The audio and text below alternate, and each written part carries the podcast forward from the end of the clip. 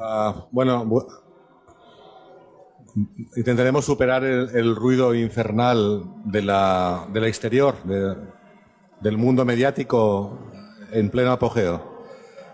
Va a ser como complicado para concentrarse y haremos esfuerzos inmensos para gritar, incluso, para gritar más que ellos.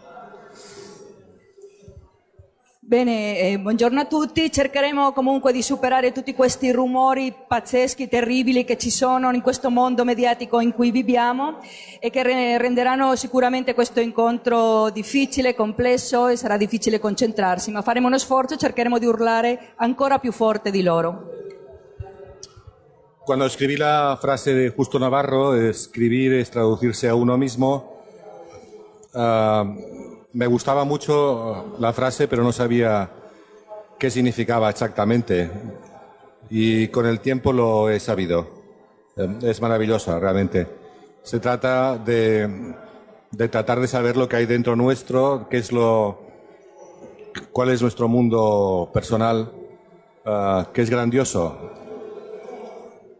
Yo leía el otro día a Nabokov que hablaba de lo pequeño que es el universo, que decía que cabría dentro de la bolsa de un canguro, el universo entero, mientras que el cerebro de un solo individuo, con toda su memoria, es mucho más inmenso que todo ese universo eh, entero. Es decir, la valía que tiene eh,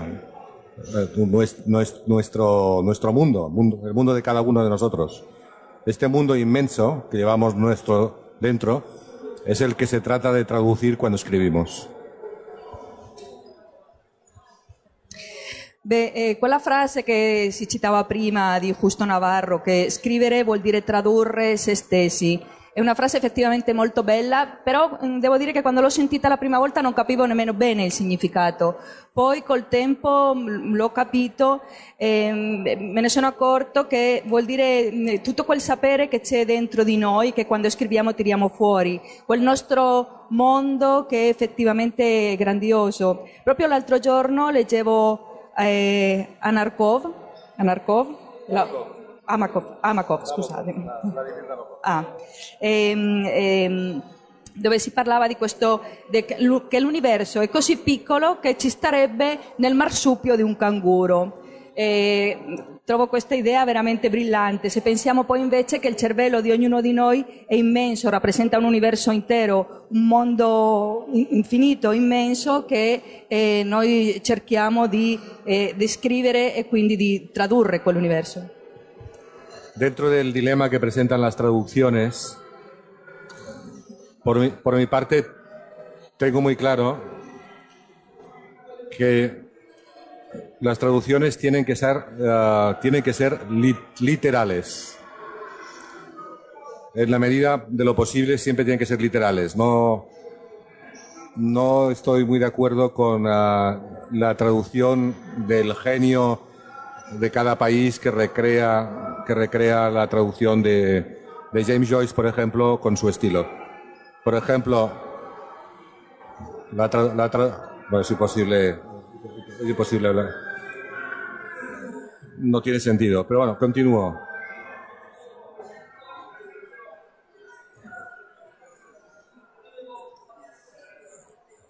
No, no, tiene nada que ver con la literatura. Eh, no, bueno, la,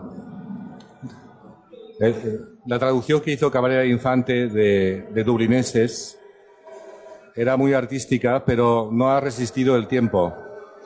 Está llena de errores, no es literal con, con respecto a Joyce, es, un, es como una obra de Cabrera Infante. Mientras que una traducción más humilde de una traductora española del mismo libro resiste el paso del tiempo, como pude comprobar cuando escribí Dublinesca.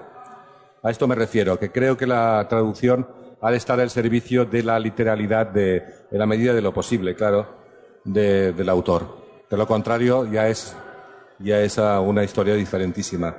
Estamos hablando de aquellos autores que tienen una relación muy concreta con las palabras, es decir, que ponen las palabras exactamente más adecuadas para decir algo muy concreto, no, no de otro tipo de escritores.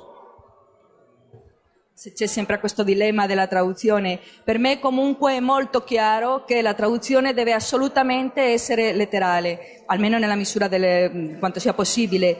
Non sono d'accordo con coloro che pensano invece che la traduzione deve un po' adeguarsi al, al, al paese della lingua dove, dove, che è tradotto. E questo si dimostra molto bene anche nelle traduzioni che sono state fatte da Joyce, che non, magari non è stato rispettato il suo stile. In particolare c'è il caso della traduzione eh, di Dublinesi, gente di Dublino, eh, fatta da Cabrero Infantes, che sì, è, è, molto bella, ma non rispetta assolutamente l'originale, è, è pieno, pieno, di errori, è una traduzione che non, non, è letterale, quindi è come se fosse quasi una, una, opera sua e non una traduzione. Invece successivamente è stata fatta un'altra traduzione mm, da una traduttrice spagnola molto meno conosciuta, molto più umile, una traduzione più semplice, diciamo, che invece rispetta proprio l'originale e che è una traduzione che poi ha mm, resistito nel tempo, è quella che si legge tuttora. E ritengo quindi che la traduzione debba essere al servizio della letteratura.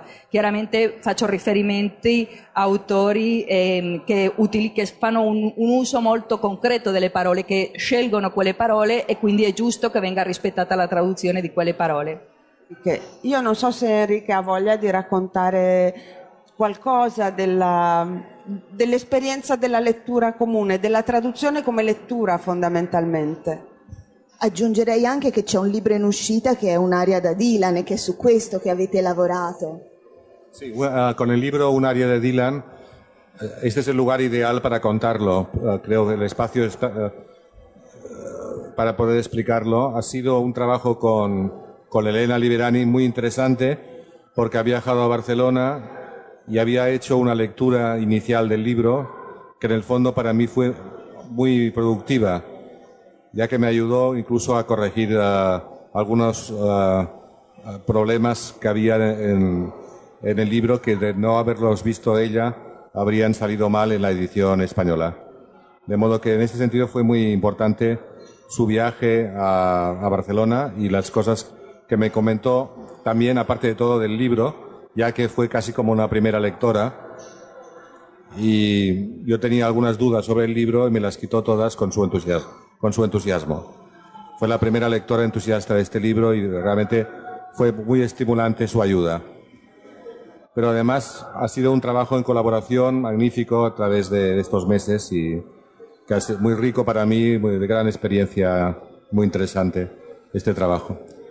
Uh, vamos, que eso ha sido una traductora ideal, es lo che puedo decir. Sì, proprio questo è il luogo più adatto per parlare dell'ultimo libro, Un'aria di Dylan. E, ehm, comunque è stata veramente una bella esperienza lavorare con Elena Liberoni. Lei aveva fatto una lettura preliminare del mio libro e allora ha sentito questa necessità di viaggiare, di fare questo viaggio a Barcellona. Ne abbiamo parlato insieme, ne abbiamo chiacchierato, addirittura alcune, mi ha fatto dei suggerimenti che mi hanno portato a fare alcune correzioni di alcuni errori che c'erano, che io non me ne ero accorto e che eh, veramente sono riuscito a far uscire la coppia in spagnolo, prima in spagnolo, senza questi errori grazie al contributo che, che, ha dato Elena. Eh, lei praticamente posso dire che è stata la prima lettrice di questo libro. E con i suoi commenti mi ha tolto tutti i dubbi che io avevo, mi ha contagiato del suo entusiasmo ed è stato veramente stimolante l'aiuto che mi ha dato. Posso dire, definirlo come un lavoro molto arricchente, un'esperienza molto intensa e posso dire che è la traduttrice ideale. Los, uh, los libros, uh, mis libros plantean siempre un problema de traducción. Uh, so, solamente uno, me lo dijo un día Antonio Tabucchi, fue la primera persona que me habló de mis problemas concretos a la hora de ser traducido. uh, eran simplemente las citas literarias que se, que se incluyen en los libros. Uh, la historia de cómo han resuelto los diversos traductores el problema de las citas daría para una novela entera, porque cada uno ha tenido una historia particular. El caso de, de André Gabastú, el traductor francés, es un caso contado por él mismo. Se encontró con una cita hace unos años de Paul Valéry en un libro mío y fue a la Biblioteca Nacional de Francia para buscar la, la cita de Paul Valéry. Llovía, estuvo una hora haciendo cola con un paraguas para entrar a la Biblioteca Nacional. Una vez entró, estuvo una hora para buscar y encontrar finalmente la frase de Paul Valéry y una vez encontró la frase de Paul Valéry descubrió que la primera mitad de la frase era de Paul Valéry y la segunda mitad era mía. Entonces me maldijo. Ah, decidió aquel día ya nunca más hacer cola en la Biblioteca Nacional. Cuando después hablamos de su problema, yo les, le expliqué perfectamente que la solución estaba en que él tenía que pensar siempre que todas las citas que estaban en mis libros eran inventadas, de modo que mm, tenía simplemente que, que traducirlas literalmente y con esto saldría siempre del paso. Bene, i miei libri hanno sempre presentato problemi di traduzione. Questo me lo disse anche Antonio Tabucchi. Eh, fu lui il primo a farmi vedere, a farmi capire che eh, la difficoltà di tradurre le mie opere eh, risiedeva soprattutto nelle citazioni letterarie che, che, facevo. E questo rappresenta un problema per tutti, tutti i traduttori, che, come, come, tradurre queste citazioni. Vi racconterò questa storia e col mio traduttore francese, André Cavastou, ehm, eh, stava traducendo un mio libro e si è trovato con questa citazione di Paul Valéry.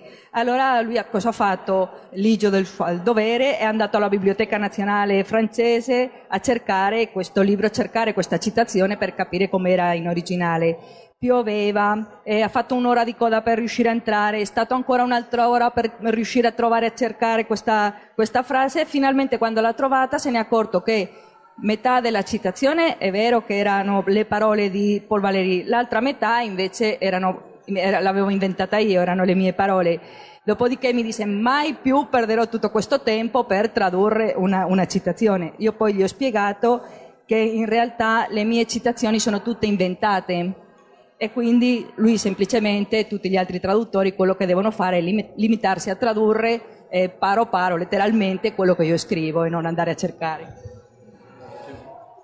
Ah, ahora quiero leerles una explicación que hice en la Biblioteca Nacional de Madrid la semana pasada de la cuestión de las citas, porque en ocasiones en España se dice que cito mucho. Yo voy explicando que cito, pero que son citas la mitad inventadas y la otra mitad funcionales, que sirven como, como motor creativo. Entonces, en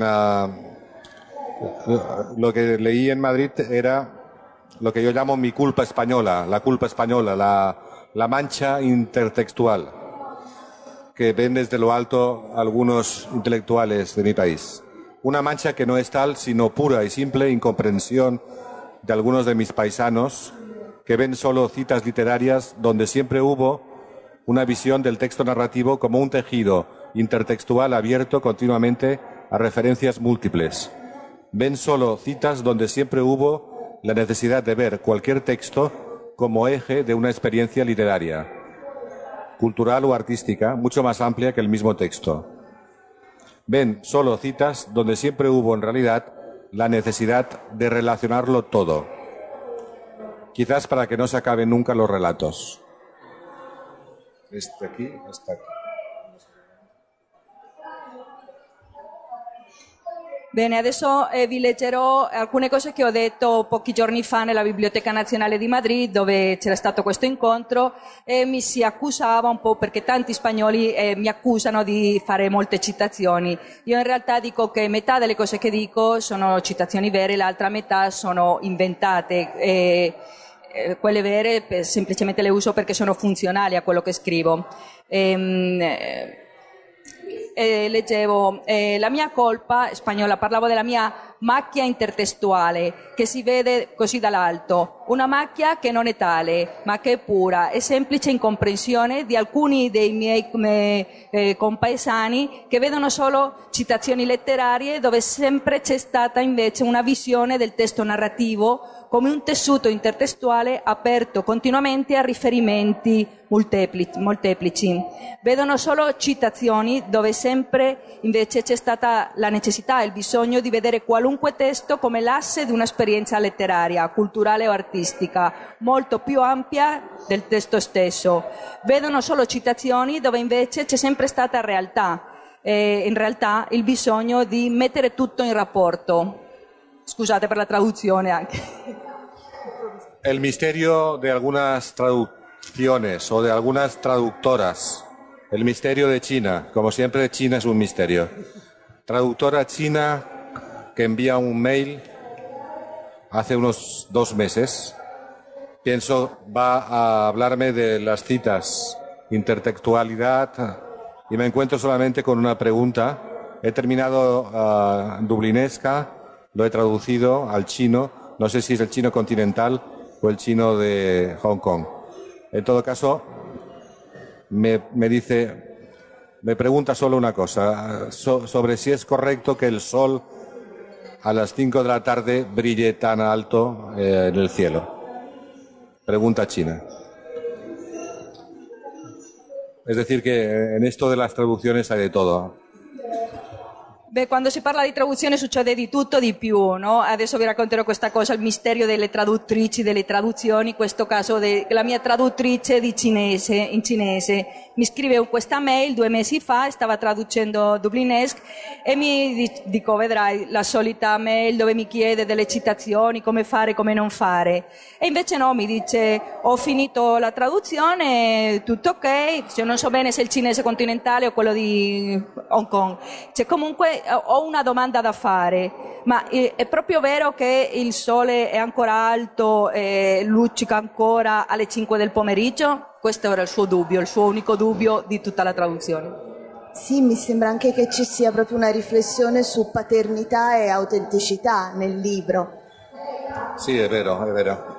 Ah, yo quería decir que cuando hablabas ah, del título de Aire de Dylan, me, me- a mí me, ha gustado mucho que hubiera tantos problemas en todos los países para, la traducción.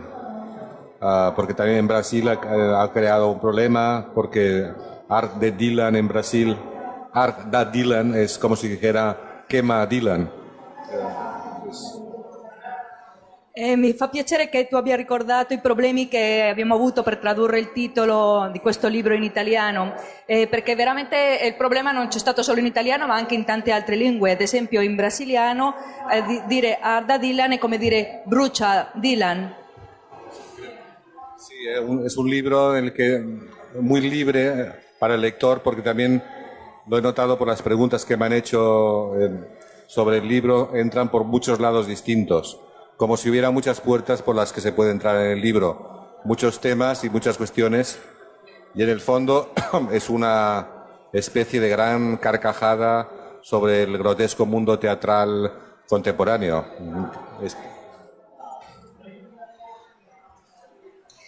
Ehm, beh, in realtà questo è un libro mm, che è molto libero per il lettore e questo l'ho capito dalle domande che mi vengono fatte dai lettori, che sono completamente diverse, che mm, toccano argomenti completamente diversi, è come se ci fossero molte porte per poter entrare, per poter accedere a questo libro. In realtà questo libro è una grande risata eh, sul mondo teatrale, sul mondo del teatro. E- e diceva prima che è un libro che non si può raccontare, che non si può spiegare, che non si può riassumere, che bisogna leggerlo. I critici ci hanno provato, mh, eh, alla fine ci hanno rinunciato.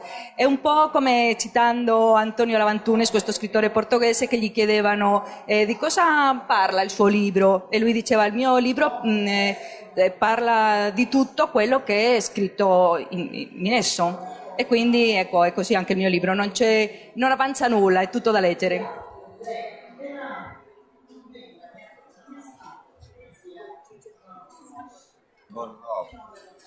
Ah, me dijeron en una entrevista en Barcelona, ¿qué le dirías a Bob Dylan si, si lo tuvieras delante? Eh, dije, le diría que mi abuelo llevaba un, sombrero como él. No. Ci sono domande? Allora io ringrazio tantissimo Enrique Villamatas, ringrazio Elena Liverani e davvero a questo punto dobbiamo leggerlo. Io l'ho letto, dovete leggerlo. Grazie, vi do appuntamento agli incontri dell'anno, per gli incontri dell'anno prossimo e volevo ringraziare anche Rossano, Alessia e Martina che ci hanno assistito meravigliosamente in questi giorni. Grazie.